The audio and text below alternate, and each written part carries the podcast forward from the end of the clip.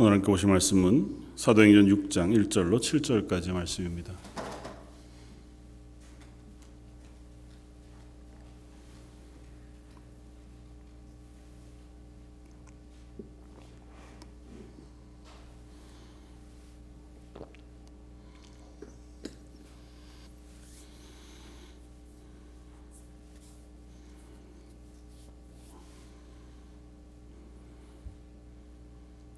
사도행전 6장 1절로 7절까지. 자, 여기서 우리 한 목소리 같이 한번 공독하겠습니다. 그때 제자가 더 많아졌는데 헬라파 유대인들이 자기의 가부들이 매일의 구제에 빠짐으로 히브리파 사람을 원망하니 열두 사도가 모든 제자를 불러 이르되 우리가 하나님의 말씀을 제쳐놓고 접대를 일삼는 것이 마땅하지 아니하니 형제들아 너희 가운데서 성령과 지혜가 충만하여 칭찬받는 사람 일곱을 택하라. 우리가 이 일을 그들에게 맡기고 우리 오로지 기도하는 일과 말씀 사역에 힘쓰리라 하니 온 무리가 이 말을 기뻐하여 믿음과 성령이 충만한 사람 스테반과 또 빌립과 브로고로와 니가노르와 디몬과 바메나와 유대교 입교했던 안디옥 사람 니골라를 택하여 사도들 앞에 세우니 사도들이 기도하고 그들에게 안수하니라 하나님의 말씀이 점점 왕성하여 예루살렘에 있는 제자의 수가 더 심히 많아지고 허다한 제사장의 무리도 이 도에 복종하니라. 아멘.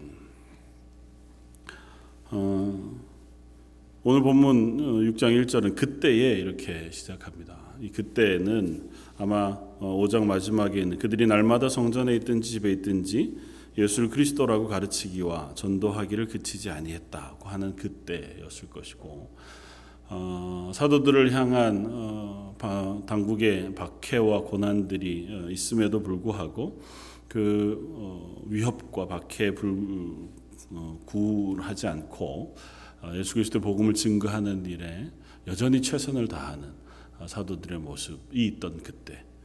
또 그로 인하여 예루살렘 교회가 폭발적으로 부응하고 또 예수 그리스도를 믿는 또 어, 회개하고 세례받는 사람들의 숫자가 날로 더해가던 그때였을 것이고 또 다른 한편으로는 어, 그 교회가 참으로 어, 사랑과 또 헌신이 충만한 모습을 보여주는 아름다운 하나님의 나라의 공동체의 모습을 보여주던 바로 그때였을 것입니다.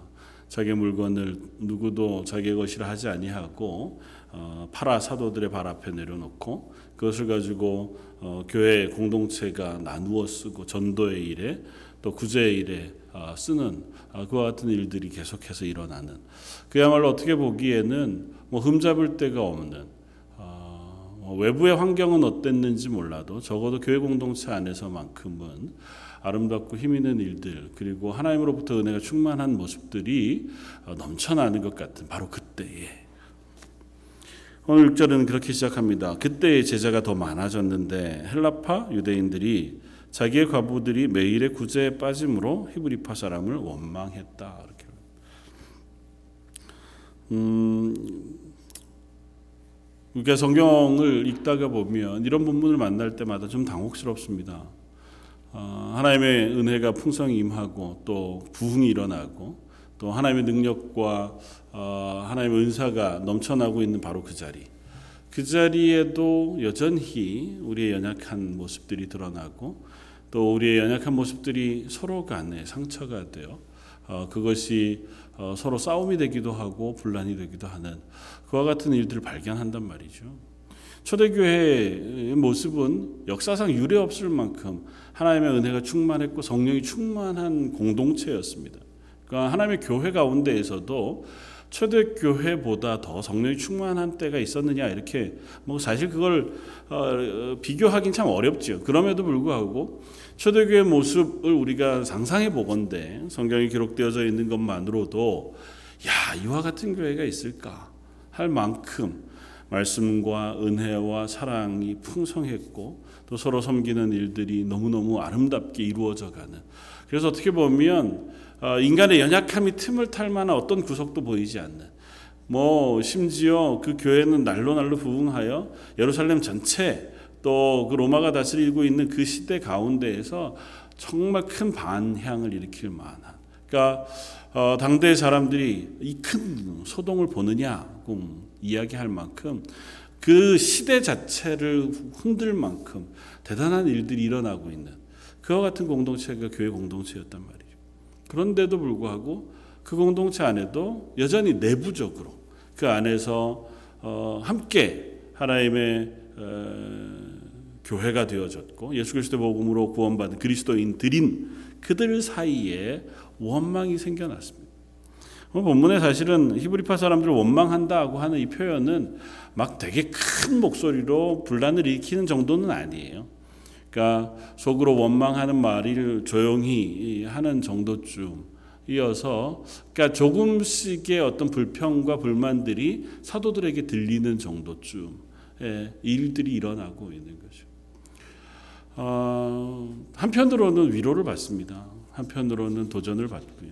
그러니까 하나님의 교회가 온전하게 세워져 가고 있는 그때에도 여전히 어, 여러 사람들이 모여진 그 모양 집단 안에 공동체 안에서는 각양의 사람들의 생각과 또 각양의 어, 사람들의 그 입장들이 부닥치기도 하고 그것들이 조그만 균열을 내기도 하고 인간적인 연약함을 드러내기도 한다고 하는 사실을 우리가 확인하면서 아 우리는 그럴 수밖에 없는 연약한 사람들이구나 하는 사실을 확인하는 의미에서 또 한편에서는 위로가 돼요. 그러니까 역사상 아름다웠던 가장 아름다웠던 교회인 초대 교회도 그런 일들을 피할 수 없다면 아마 우리가 살고 있는 지금 시대에 숱한 교회들에서 보여지고 있는 연약한 모습들 역시 어, 우리가 인간이기에 어, 가질 수밖에 없는 어쩔 수 없는 연약한 모습들이 드러나는 것이겠다. 그러니까 그것이 물론 없으면 좋겠죠. 그러나 어, 어쩔 수 없이 있는 일이라면 그것들을 잘 품어 안고 또 그것을 잘 해결하여 넘어감으로 그것이 오히려 더 단단하게 성숙해져 가는 기회가 되어질 수 있다고 하는 사실 우리가 배울 수 있으면 좋겠다는 거죠. 하나님께서는 어, 하나님의 백성들을 하나님의 품 안에 품으시고 세워 가실 때에 늘상 우리가 이해하기 조금은 어려운 방식으로 그들을 연단하고 훈련해 가시는 것을 볼 수 있습니다. 하나님께서 불러내시고 하나님의 교회를 세우셨으면 완벽하게 만드시면 참 좋을 텐데 항상 그렇지 않다라는 거죠. 하나님께서 그들을 문제 없는 공동체를 만들어 주시거나 문제 없는 사회를 만들어 주셔서 그들이 어느 곳에 있든지 하나님을 믿는 믿음의 공동체 안에는 그야말로 세상이 보든 내부적으로 우리들이 보든 아름다운 모습만 가득 찬 정말 하나님 나라 같은 그러한 공동체를 만들어 주시면 좋을 것 같은데 안 그렇단 말이죠. 뭐 개인적으로 우리가 그리스도인으로 신앙생활해도 마찬가지입니다. 예수 믿고 그리스도인 된 그 이후에 하나님께서 내 삶을 평안으로만 덮어주시고 내가 하나 옆에 기도하는 숱한 문제들을 뭐 참 은혜 가운데 해결해 주셔서 내가 정말 하나님만 바라보고 가는 이 삶이 복된 삶이고 감사와 찬양이 넘치는 삶인 것을 경험하게 해주시면 좋은데 여전히 우리가 이 땅을 살아가는 동안은 우리를 향해서 닥쳐오는 뭐 세상의 문제들 혹은 도전들이 여전히 남아 있단 말이죠. 하루 아침에 사라지지도 않고 하루 아침에 없어지지도 않고 아, 하나님의 공동체 역시 마찬가지죠. 공동체로 모였으면 참 좋은 모습들만 우리들 가운데 서로 사랑하고 격려. 사실은 서로가 사랑하고 열심을 내고 헌신하는 사람들만 모였잖아요. 어느 누구도 교회 안에서 자기 이기심을 발휘해서 내가 이득을 추구하고자 하는 사람들이 교회 안에 있는 것은 아니잖아요. 그러니까 그리스도인이라면 누구라도 하나님 앞에 온전하게 신앙생활 하려고 하고 또 그 사랑을 부족하지만 나누려고 하고 또 그것 가운데 할 수 있는 최선을 다해서 섬기려고 하는 사람들이 모였단 말이죠.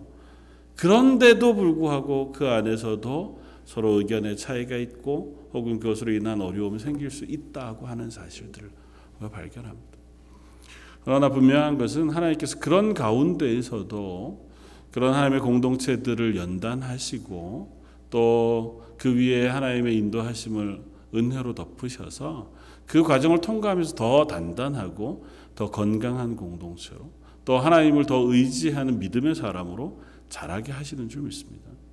오늘 초대교회도 이와 같은 일들을 경험하면서 오늘 본문에서 우리가 살펴볼 일곱 집사님들을 세우고 그래서 교회가 더 어, 우선순위를 정하여 함께 섬기는 일에 또더 어, 효율적으로 또 어떻게 보면 그것들 지혜롭게 잘 어, 세워가는 그런 일들을 어, 만나게 되어지는 것을 봅니다. 사실은 초대교회 이런 일들이 일어나는 것들은 어, 충분히 짐작해 볼 만한 있을 수밖에 없는 일이었다고 하는 사실을 우리가 확인해 볼 수 있어요. 예루살렘 교회뿐 아니라 나중에 보면 초대 교회의 동 뭐 소아시아에 있던 여러 교회들도 마찬가지지만 어, 여기에는 이제 두 부류의 사람들 이야기만 나오죠. 보통은 세 부류의 사람들이 나옵니다. 하나는 헬라파 유대인으로 불리우는 디아스포라 유대인들이고 또 하나는 히브리파 유대인으로 불리우는 어, 가나안 지역에 계속해서 거주해 오던 특별히 바벨론 포로 된 곳에서 어, 귀환해서 수르바벨과 함께 학계 선지자와 함께 성전을 세우고 그 땅에 정착했던 히브리 파 유대인들 그리고 또 하나는 이방인들 중에 회심한 이방인들 이 세 부류가 교회를 형성했습니다. 그 가운데 예루살렘 교회는 이방인들의 무리들은 좀 적었던 것 같아요. 대다수가 히브리파 유대인들. 거기는 이제 예루살렘이니까 아무래도 바벨론 포로에서 돌아와서 정착해 그곳에서의 삶을 계속해서 유지해 왔던 어, 사람들이 주류가 되었을 것이고 또그 중에는 어, 헬라파 유대인들도 많이 섞여 있었습니다. 헬라파 유대인으로 불리우는 사람들은 어, 정확히 그들의 출신지가 어디인지는 어, 우리가 알 길이 없지만 어, 남북 이스라엘이 멸망할 때 북이스라엘은 어, 아수르라고 하는 나라에 어, 예수님 나시기 전 722년에 멸망했고 또 남쪽 유다도 바벨론에 의해서 어, BC 586년에 멸망을 했습니다. 그러니까 그때로부터 지금 예수님 당시 때까지 어, 흘러온 거니까 벌써 600년, 700년 전에 어, 다른 곳으로 포로로 어, 뿔뿔이 흩어지게 되어진 민족이 유대 민족이었고 그때로부터 예수님 오시기 한 400년 전에 어, 바벨론에 포로되어진 곳에서 다시 예루살렘으로 귀환한 사람들이 세운 공동체 혹은 그들이 유지하고 있는 공동체가 지금 이스라엘이라고 하는 한 공동체의 모습이에요. 그리고 그 이스라엘을 사모하는 사람들이 여전히 있었습니다. 아직 바벨론 지역에 남아 있거나 아수르 지역에 남아 있거나 아무 그 이후에도 여러 이유들 때문에 지금 로마가 다스리고 있는 이 세계 속에서 여러 이유 때문에 흩어졌던 사람들 중에도 고향을 찾아서 또 성전을 찾아서 그들의 삶을 마무리하기 위해서 되돌아온 어, 유대인들이 꽤 많이 있었고 어, 특별히 그들 가운데는 내 유해를 예루살렘에 좀 묻어 주시오. 그렇게 유언하는 유대인들이 많았기 때문에 그러니까 나이 많은 사람들 중에서 혹은 젊은이들 중에서도 어, 예, 예루살렘으로 귀환하려고 하는 이들이 꽤 많이 있었던 것 같아요. 그러니까 그런 어, 다양한 사람들이 모여 있는데 이 사람들은 그냥 유대인이라고 하는 이름으로만 묻기에는 그들의 출신이나 생각이 너무 다릅니다. 특별히 쓰는 언어가 달라요. 히브리파 유대인들은 주로 쓰는 언어는 아람어입니다. 그때 당시에 어, 가나안 지역, 예루살렘 지역에서 공식적으로 사용되는 언어가 아람어였고 그들은 히브리어로 율법을 배워왔고 또 율법을 지켜오던 사람들. 어쨌든 이 가나안 땅에서 하나님 주신 이 땅을 우리의 땅인 줄 알고 온갖 박해와 어려움이 있어도 이 땅을 떠나지 않고 지켜야겠다고 하는 자부심이 있는 사람들이 히브리파 유대인들이었을 겁니다. 반면에 헬라파 유대인들은 그들의 이름에서도 알 수 있듯이 대부분 헬라어를 쓰는 사람들이에요.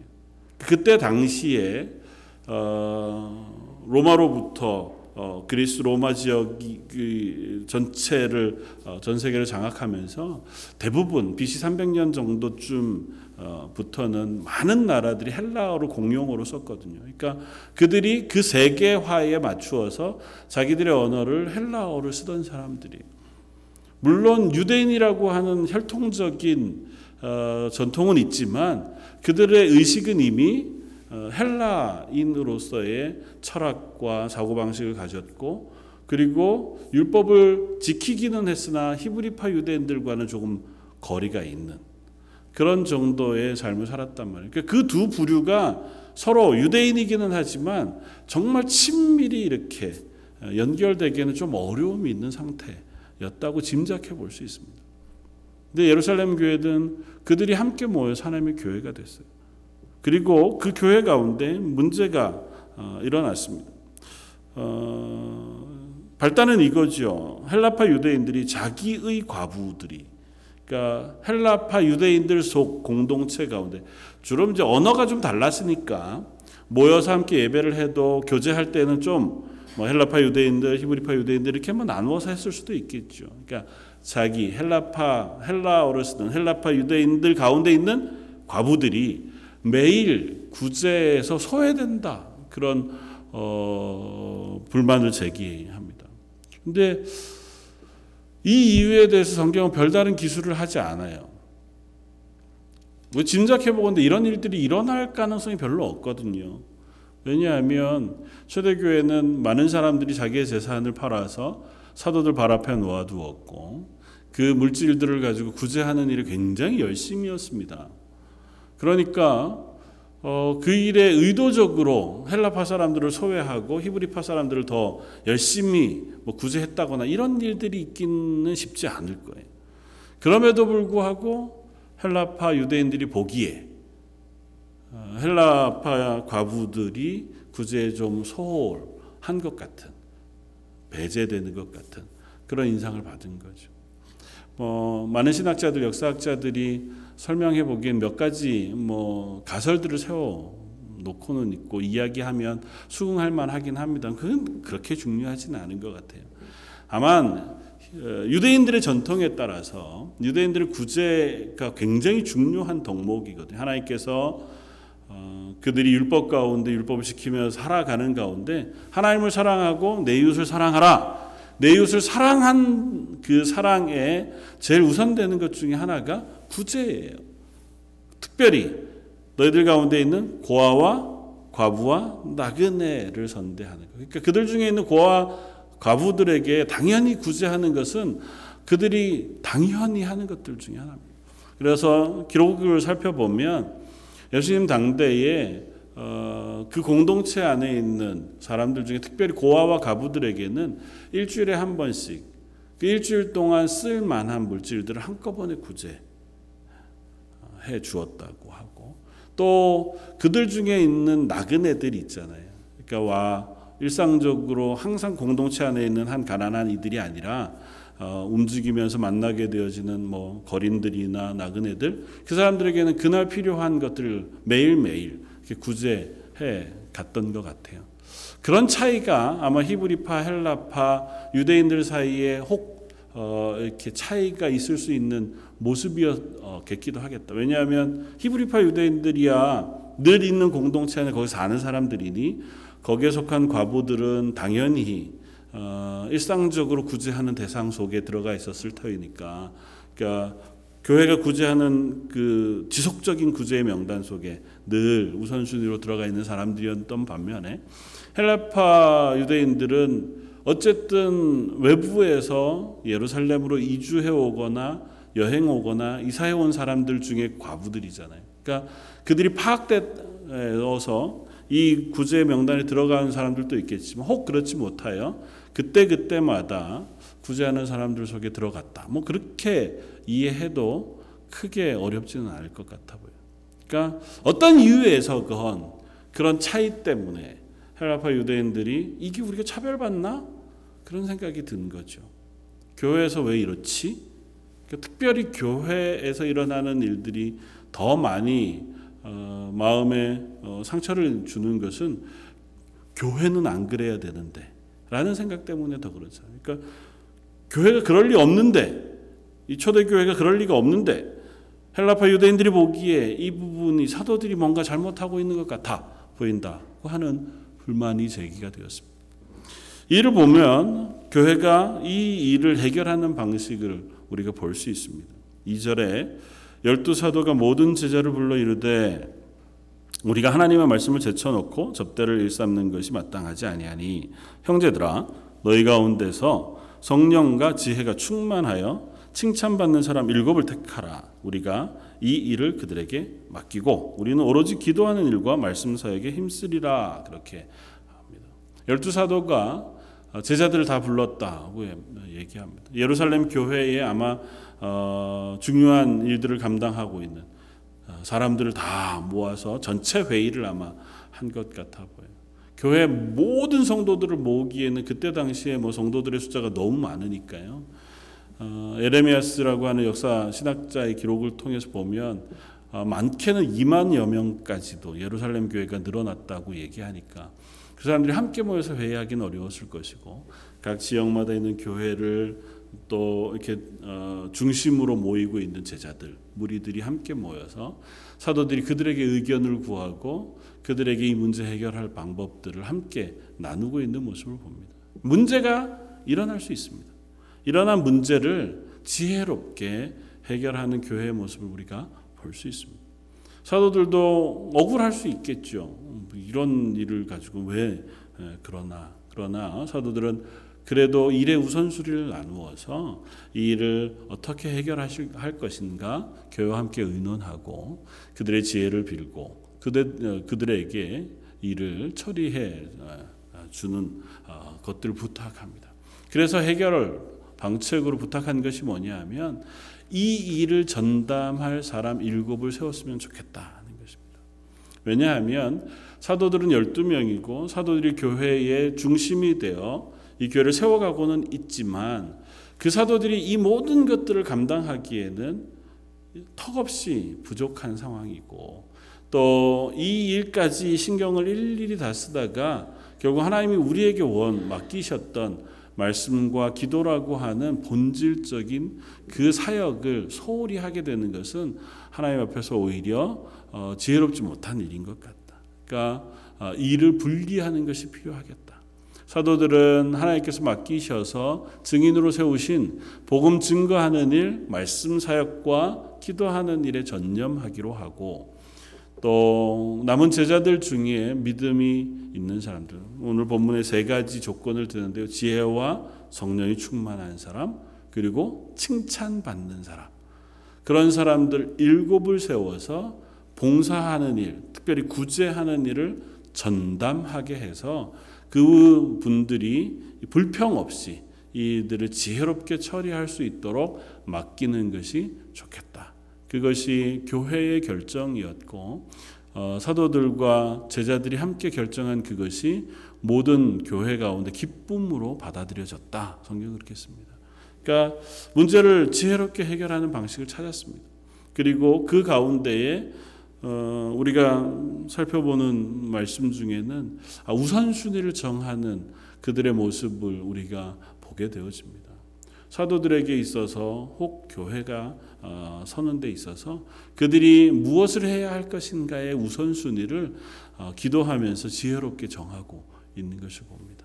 혼자 모든 일을 할 수 없습니다.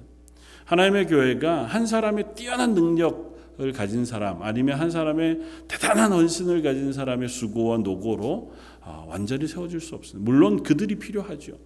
그리고 그런 이들의 헌신과 수고, 능력이 교회 귀한 일꾼이 되어지고 또 일이 되어지는 것이 분명합니다. 그럼에도 불구하고 하나님의 교회는 단 한 사람만으로 세워지기보다는 하나님께서 여러 지체를 모아서 하나의 교회가 되게 하시고 하나의 몸이 되게 하셔서 하나님의 교회로 만들어 가시는 방법으로 하나님의 교회를 세워 가신다는 사실을 우리가 확인합니다. 그래서 사도들도 그 사실을 너무 명확히 알았습니다. 그 문제를 보니 이 문제는 우리가 모든 것들을 감당해서는 될 일이 아니다. 우리는 우리에게 하나님 맡기신 것 그것을 집중하기로 하고 이 문제는 따로 귀한 하나님의 사람들을 또 세워서 그들에게 이 일을 맡기는 것이 합당하겠다. 5절에 온 무리가 이 말을 기뻐했다 그렇게 습니다.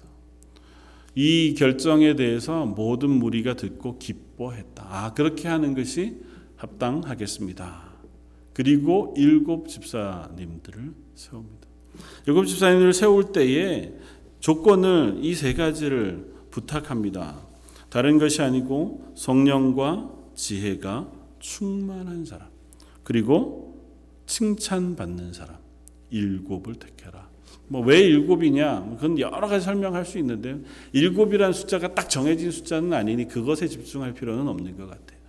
어쨌든 이 일을 맡을 만한 숫자가 일곱쯤 되었던 것 같고 그 사람들을 세울 때 기준을 정했습니다. 그러니까 지금도 현대 교회에서도 직분자를 세울 때에 가장 중심이 되어질 만한 권고, 어, 지혜와 성령이 충만한 사람, 그리고 칭찬받을 만한 사람. 당연히 하나님의 교회를 섬겨야 하는 직분자 혹은 청직이이기 때문에 성령이 충만한 사람을 뽑는 것은 당연합니다. 그러니까 성령이 충만하다는 것은 구원받은 그리스도인이고 성령을 의지하여 그의 삶을 살아가는 그 모습을 가진 사람인 경우를 의미하는 거겠죠. 그러니까 하나님 앞에서 믿음 생활 잘하는 사람을 청지기로 뽑는 것이 합당하고 특별히 그가 믿음 생활만 잘할 뿐 아니라 지혜로운 사람을 뽑기를 원했습니다. 그러니까 그래야 일들을 감당할 때에 조금 더 지혜롭게 일들을 감당할 수 있기 때문에 믿음과 성령과 지혜가 충만한 사람. 그리고 한 가지를 덧붙이는데 칭찬 받는 사람이에요. 칭찬 받는 사람이라고 하는 표현은 사람들로부터 칭찬 받는 사람이라고 하는 의미도 있습니다. 그리고 그런 사람을 세우는 것이 맞는 것 같아요. 그러니까 사람으로부터 평판들이 좋은 사람. 아, 저 사람은 일을 감당할 만하다. 그런 사람을 세우는 것이 마땅하다 생각이 됩니다. 그러나 본문을 조금 더 명확히 살펴보면 칭찬받는 사람이라고 하는 원문의 단어는 증인이라는 표현을 써요. 그러니까 증인될 만한 사람, 증인인 사람. 다시 말하면 성도로 예수 그리스도의 복음의 증인으로 불릴 만한 사람, 그들을 일곱 집사로 세우기를 원했습니다. 증인으로 불릴 만한 사람이라고 하는 의미는 뭐냐 하면 그들의 삶을 통해서 예수 그리스도의 복음 혹은 예수 그리스도를 뒤따르는 제자의 모습을 드러내는 사람인 거죠. 그 사람의 삶이 복음의 증거가 되는 사람. 적어도 그 사람의 삶을 보았을 때 그 삶이 예수 그리스도의 십자가의 죽으심과 구원의 복음을 증거하는 사람. 그런 이들을 세워 직분자로 세우기를 원했다는 것입니다. 그러니까 교회가 그런 이들을 세우기를 원했습니다.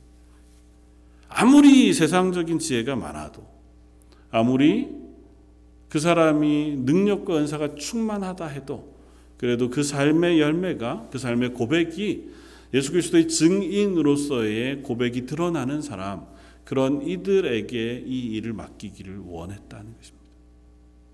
사실은 이 문제는 우리가 조금 눈여겨 살펴볼 필요가 있습니다. 왜냐하면 집사라고 불리우는 디아코노스라고 하는 헬라어는 지금 영어로 집사는 뭐죠? 디컨이잖아요. 그거의 어원입니다. 동일한 어원이고 그게 영어로 번역이 되어지면 대부분의 성경 본문에서는 오늘 본문에서는 집사로 번역이 되지만 다른 성경에는 동일한 헬라어가 섬기는 이 종으로 번역이 됩니다. 그러니까 어, 영어로 번역되면서 보통 서비스 혹은 서브로 번역이 되는 단어예요. 그러니까 누구에게 봉사하는 사람이에요. 그러니까 봉사하는 사람으로 세운 거예요. 그러나 봉사하는 사람으로 세울 때에 그 봉사라고 하는 의미가 무엇이냐는 거죠.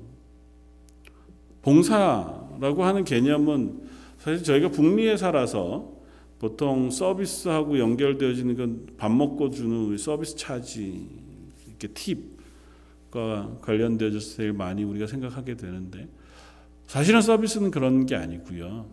어, 성경적으로 서비스에 대한 설명을 하면 보통은 가정에서 어머니가 자녀들을 위하여 음식을 해 주는 행위로 보통 설명합니다.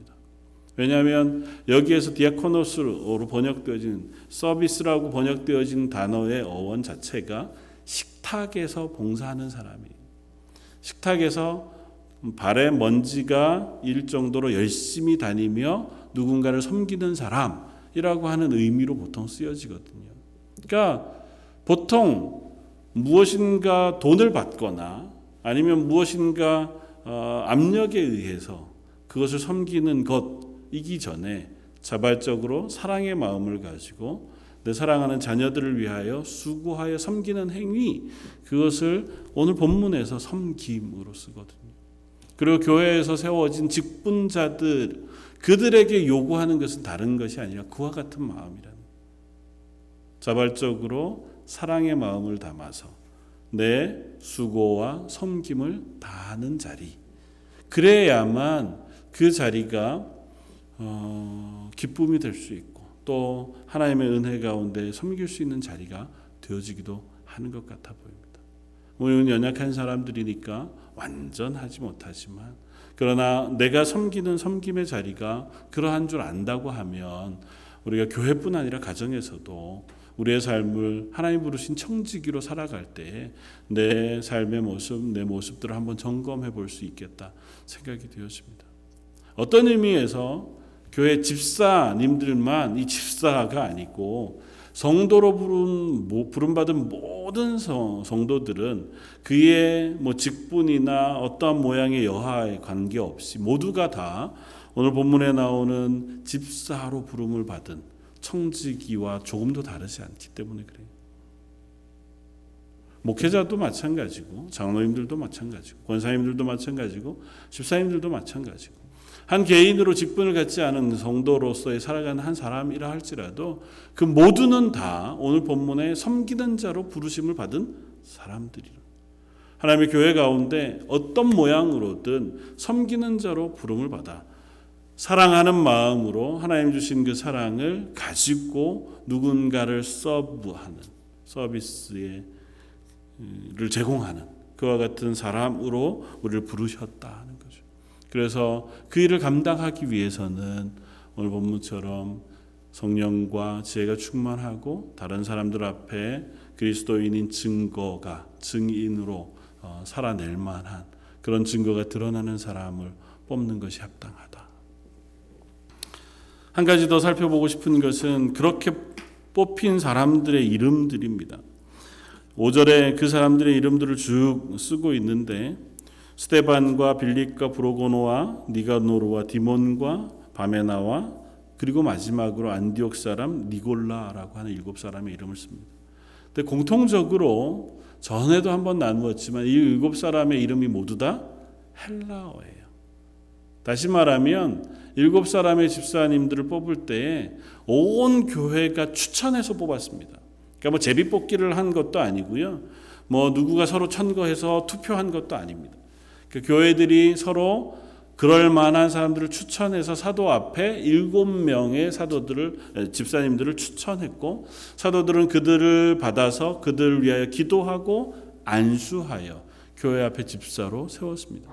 그런데 그때 당시에 교회의 주류였던 사람들은 주로 히브리파 유대인들이었을 터이고 어, 헬라파 유대인들은 조금은 소수였기 때문에 아마 어, 소외받는 듯한 불만들이 없지 않았을 것입니다. 그럼에도 불구하고 초대교회가 처음 그 일을 맡기기로 뽑은 사람들이 다 헬라파 유대인인 것처럼 생각이 돼요. 정확히는 알 수 없으나 그들의 이름이 헬라어로 기록되어지고 있는 것으로 보아서 아마 그들의 대부분은 다 헬라파 유대인이었을 것이다고 짐작이 되고 특별히 마지막 사람 니골라라고 하는 사람은 이방인인 것 같아 보여요. 이 니골라라고 하는 사람은 유대교에 입교했던 안디옥 사람으로 소개가 되고 있고 그 이름을 니골라라 그렇게 표현합니다. 그러니까 일곱 분의 집사님을 뽑는데 여섯 사람은 헬라파 유대인, 한 사람은 어, 유대인이 아닌 이방인이었다가 회심한 그리스도인 그 일곱 분을 집사로 뽑아서 그 일들을 맡깁니다. 어떻게 보면 그 교회가 이렇게 하는 것이 이 문제를 해결하는 가장 지혜로운 방식이겠다고 생각한 거죠. 그러니까 이들이 하는 일이 결코 어, 벼슬도 아니고 뭔가 누군가 위에 군림하는 것도 아니라 그들이 지혜롭게 봉사의 자리에 서는 것이니 지금 조금은 불만이 있을 만한 사람들을 잘 살펴볼 수 있는 사람들을 세우는 것이 합당하다고 생각한 것 같고 그렇게 해서 이 일곱 분을 충분히 세워도 교회가 그 일을 감당하는데 조금 더 어렵지 않겠다. 그렇게 믿어 의심치 않았기 때문에 그들을 세워 일곱 분의 집사님으로 세웠고 온 교회가 그를 위하여 기도하고 사도들이 그들에게 안수해서 그들로 하여금 그 구제의 일, 섬김의 일을 감당하게 했습니다. 그리고 난 결론을 7절에 이렇게 했습니다. 하나님의 말씀이 점점 왕성하여 예루살렘에 있는 제자의 수가 더 심히 많아지고 허다한 제사장의 무리도 이 도에 복종하니라. 그 결과가 뭐 일곱 분의 헬라파 유대인들이 그 집사로 지, 세워진 이유 때문에 이렇게는 우리가 쓴 것은 아니지만 이런 일련의 과정을 거치면서 예루살렘 교회가 더 건강해지고 또 하나님의 은혜 가운데 더 풍성해져 가므로 하나님의 말씀이 이 예루살렘에서 점점 더 왕성해져 가. 그리고 심지어 그것이 그때 당시에 교회의 적대적이었던 제사장들 중에 일부가 교회 안에 많이 들어올 만한 변화로까지 이루어졌다는 것이죠.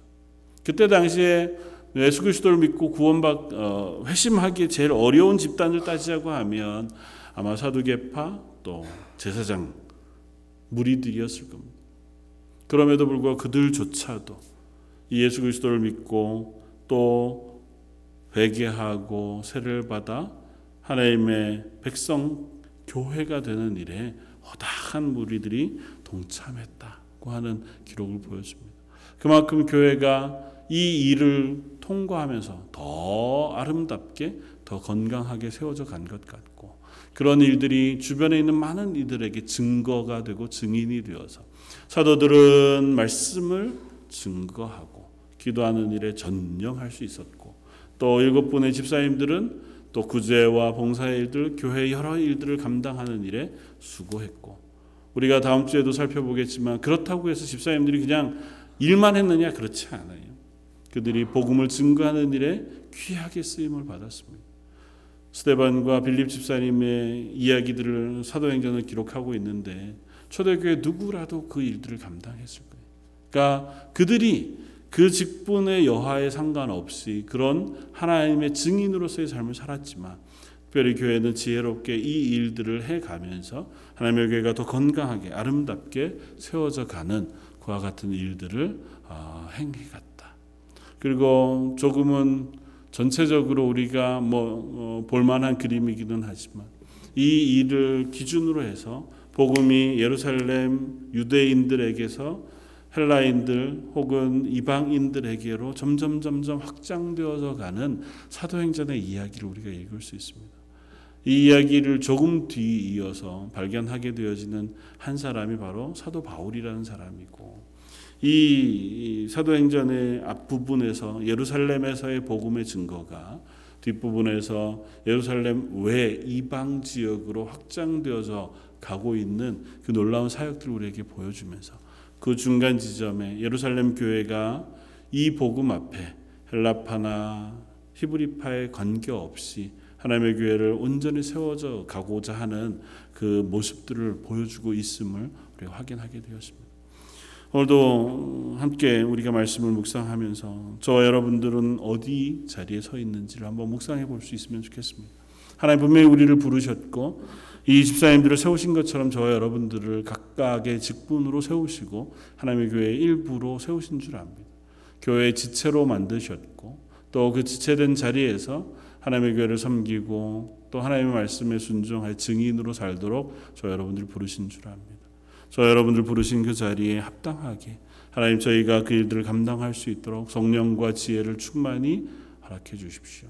그리고 우리가 연약한 부분들을 서로가 잘 감싸 안아서 아름다운 하나님의 교회가 될 수 있도록 은혜 베풀어 주십시오. 그렇게 기도하는 저 여러분들 되시기를 주님의 이름으로 부탁을 드립니다. 같이 한번 기도하면 좋겠습니다. 말씀을 생각하면서 한번 기도하면 좋겠습니다. 아, 사도행전 6장에 나오는 어, 초대교회의 모습들을 우리가 살펴보면서 하나님 저희도 이들과 같고 또 이들보다 더 연약할 때가 많지만 하나님께서 저희들에게도 지혜를 주시고 또 성령의 충만한 은혜를 베풀어 주셔서 아름다운 하나님의 공동체 교회가 되게 해주시고 그 일에 저희 한 사람 한 사람을 청지기로 세워주시고 그 일들을 잘 감당하는 믿음의 사람으로 세워주십시오. 그렇게 한번 기도하면 좋겠습니다. 같이 기도하시겠습니다.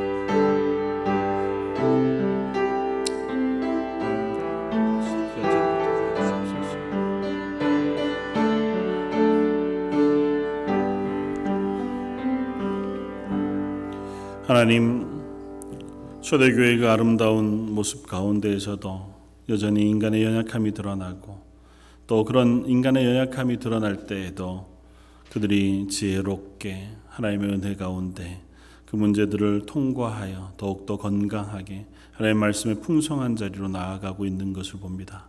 하나님 저희 런던 제일장로교회도 그런 교회 되기를 원합니다. 저희들이 연약하지만 하나님께서 저희들을 부르셔서 교회가 되게 하셨고 각자에게 하나님께서 은혜와 능력을 부으시고 은사를 부으셔서 각양의 직분을 맡기시고 교회에 섬기는 청지기로 부르셨사오니 저희가 교회에서 가정에서 삶의 여러 자리에서 하나님 부르심에 응답하여 증인의 삶을 살아가는 하나님의 사람 되게 하여 주옵소서. 저희는 연약하지만 성령으로 저희를 덮으시고 하나님 은혜로 저희를 부어 주실 때에 저희가 능히 그 삶을 살아갈 수 있는 사람들 되어진 줄 믿사오니 모여 예배하는 모든 성도들과 저 런던 제일 장로교에 속한 모든 성도들 한 사람 한 사람 위에 성령과 은혜 충만한 것들을 부어 주옵소서. 오늘 말씀 예수님 이름으로 기도드립니다. 아멘.